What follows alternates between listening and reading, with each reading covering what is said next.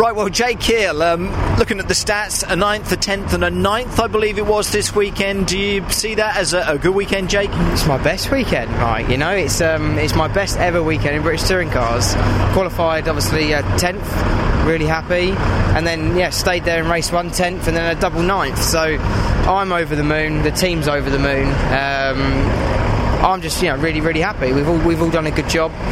Um, so yeah, on, on to Croft, mate. I spoke to your teammate Michael Epps this morning, who's had another, who himself has had a, a good weekend, and he felt that uh, you should go strong today, Jakes, and, uh, and so it was.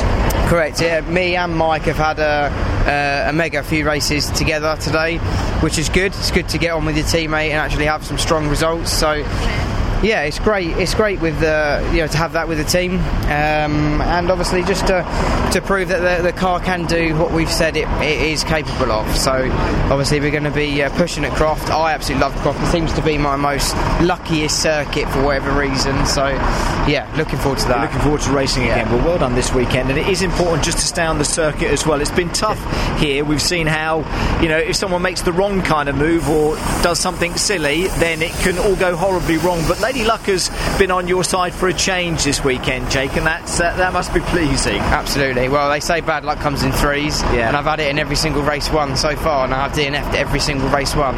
So to finish race one in tenth, and then continue a strong weekend it's just great. Yeah, and you're saying you're not feeling the ticket. You didn't feel too good in that race. Was that actually during the race, or has it been since you got out of the car, Jay? No, I thought I was going to throw up under the safety car, which is uh, never nice. Lucky you didn't do that with the helmet no, on. No. I, I, can't think of a worse really, thing to do. I really love my helmet as well. Yeah, I, don't, I wouldn't want to throw up in it, no. but no just keep sipping on some water and hopefully hope you're alright. Fingers crossed you're good. Okay, well, I shall let you concentrate on feeling good, but well done this weekend and Cheers, all the very best when we get to Croft. Thanks, Top man.